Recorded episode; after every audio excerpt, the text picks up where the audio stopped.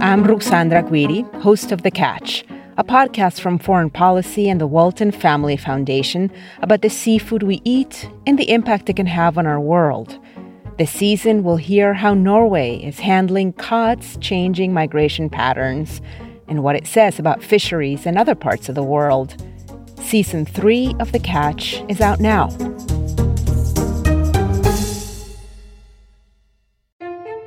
It's Tuesday, November 17th. I'm Martine Powers. This is an election update from Post Reports.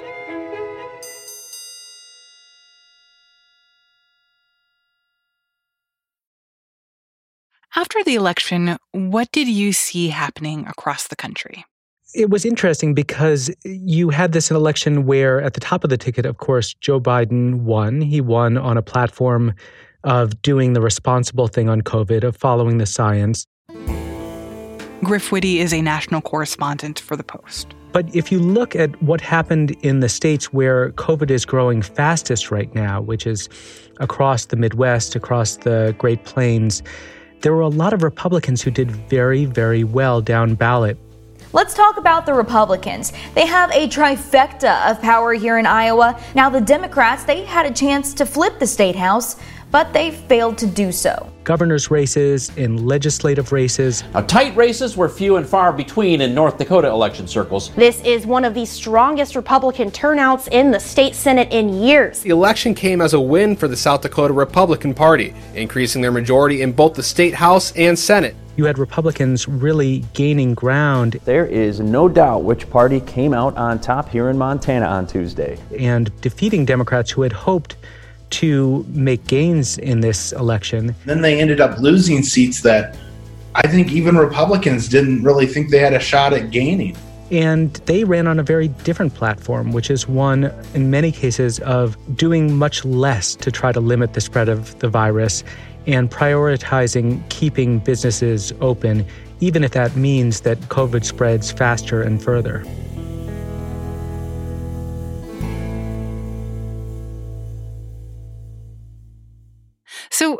Give me an example of one of the places where we saw that dynamic play out?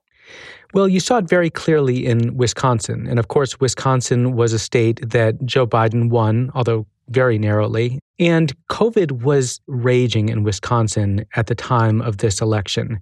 You had a situation in Wisconsin where the governor is a Democrat, Tony Evers, who has repeatedly over the course of this year pushed for restrictions that are intended to try to get a hold of the COVID pandemic, trying to limit business activity, instituting a mask mandate.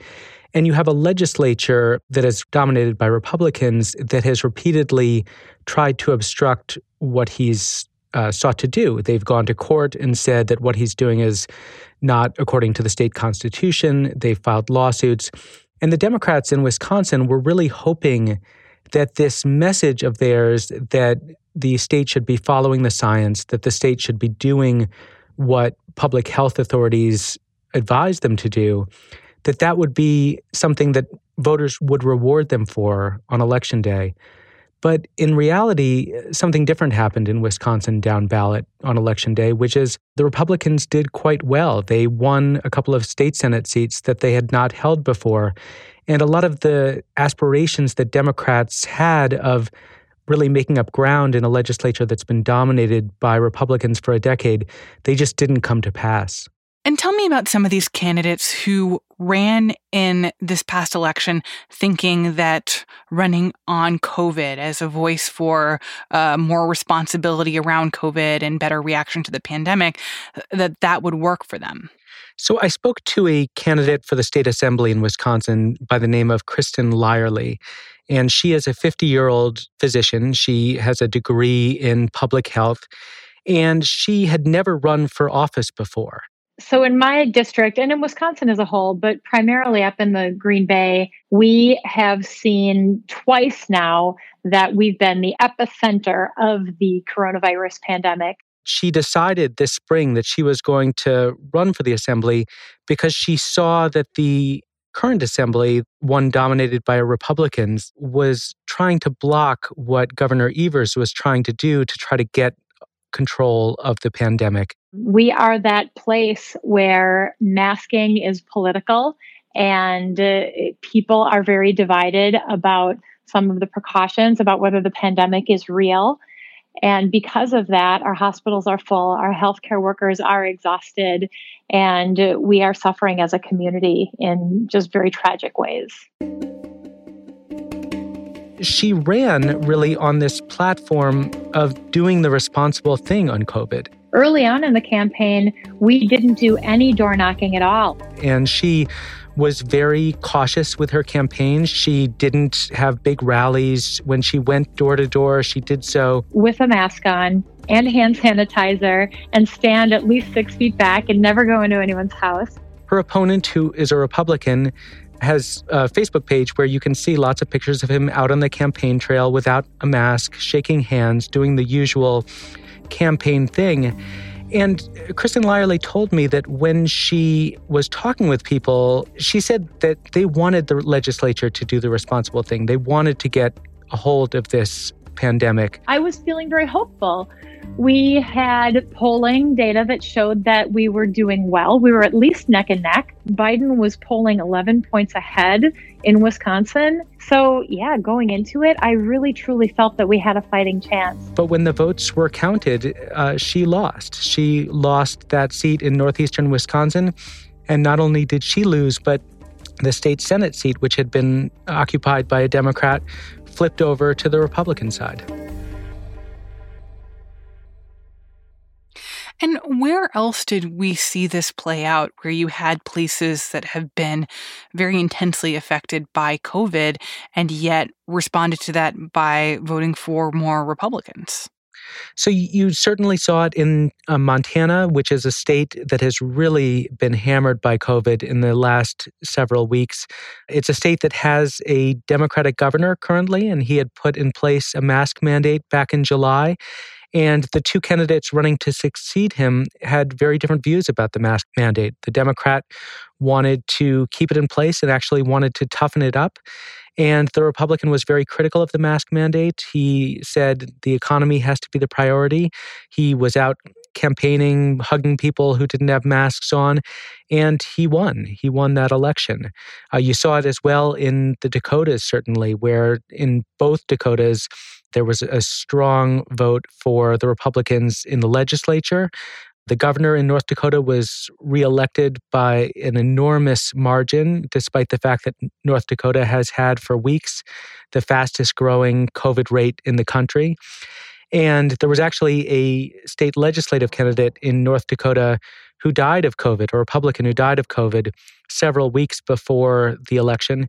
And he won election anyway, in spite of the fact that he had died of the disease and in spite of the fact that his party had been out there preaching that this was a disease that the country didn't need to shut down over and people should be allowed to make up their own minds about whether they wear masks. So, then what could explain that? If you have these places that are seeing really high rates of COVID, people being hospitalized, people dying, I mean, that's, that's people's family and friends. Like, why isn't that translating into a sense that there is something that needs to reflect that in terms of who is representing them in government? Well, I think there is a question of, of cause and effect here. I, I think that you know, one reason that the virus is raging out of control in so many areas where there are a lot of supporters of President Trump, a lot of Republican voters, is that there is a strong suspicion of public health authorities and of the guidance that they've given. So I think that these are areas where you're going to naturally see COVID spike in these places as a consequence.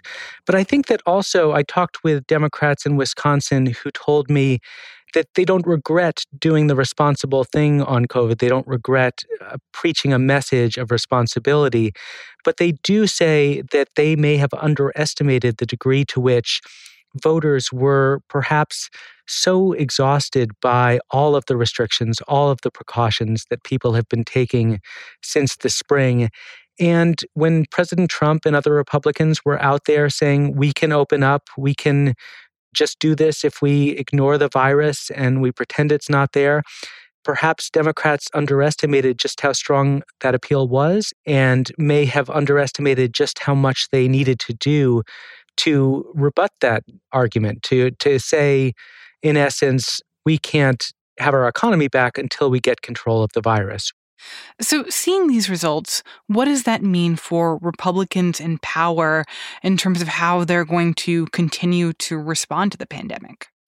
Well, I think it means that for them, there doesn't seem to be a penalty to not follow scientific advice. You had the governor of Iowa, a Republican, very recently say these election results really validate what Republicans have been saying about COVID. I, I think the election reflects that Iowans somewhat agree with how we have handled uh, not only COVID 19, but conservative, conservative fiscally uh, responsible decisions that have been made. We don't need to shut down the economy, that we don't need to have a mask mandate, we don't need to stay at home. Iowans said in this election they want to get through it. They want to figure out a way to move on. They, they you know, agree with how we've handled COVID 19. In Iowa, the COVID infection rates tell a different story. The disease is raging out of control in Iowa, and hospitals are filling up, and the state's public health infrastructure is really, really straining under the burden created by COVID. But you have a lot of Republicans who are essentially saying, we did well in this election, and so we have no reason to change our position. Now, the, the one thing I would say that runs counter to that is that there are Republicans out there who are finding out that there's really no choice at this point. The governor of North Dakota had resisted a statewide mandate for months and said, we don't need it. We can let people make their own decisions. Well, the hospitals in North Dakota are in dire straits. And on Friday, he reversed himself and very suddenly instituted a statewide mask mandate. Hmm. Governors in Iowa and Nebraska have had to do similar things and, and make similar concessions. So at some point, reality does creep in. Over the last few weeks, Iowa has experienced a significant increase in COVID 19 cases, and we're not alone. Here in Iowa, during the month of October, we reported more than 41,000 new cases of COVID 19. And as the weather changes and more of our activities move indoors, I'm asking you to take additional precautions and carefully consider whether certain. And I'm curious, what ended up happening to Kristin, the, the Democrat in Wisconsin? What did she do after she lost that race? Well, she went back to practicing medicine, which was the thing that got her into politics in the first place, was working with her patients, uh, many of whom had been affected by COVID and many of whom were still being affected by COVID. I am badly needed here in my community as a physician. So I'm grateful to be back. But she says she's very, very concerned about what's going to happen in the weeks ahead. I don't think that they believe that COVID is real. I don't think that they believe it's worse than influenza. I think that many people feel that we're all going to get it, so let's just get it now. I don't think that they see the impact on healthcare workers. So I think for many people, it still is just a story and a story that they don't believe.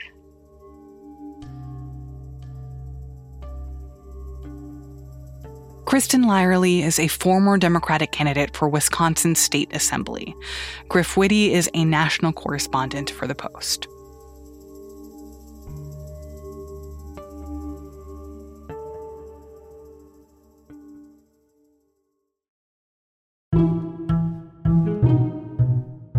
That's it for this segment of Post Reports.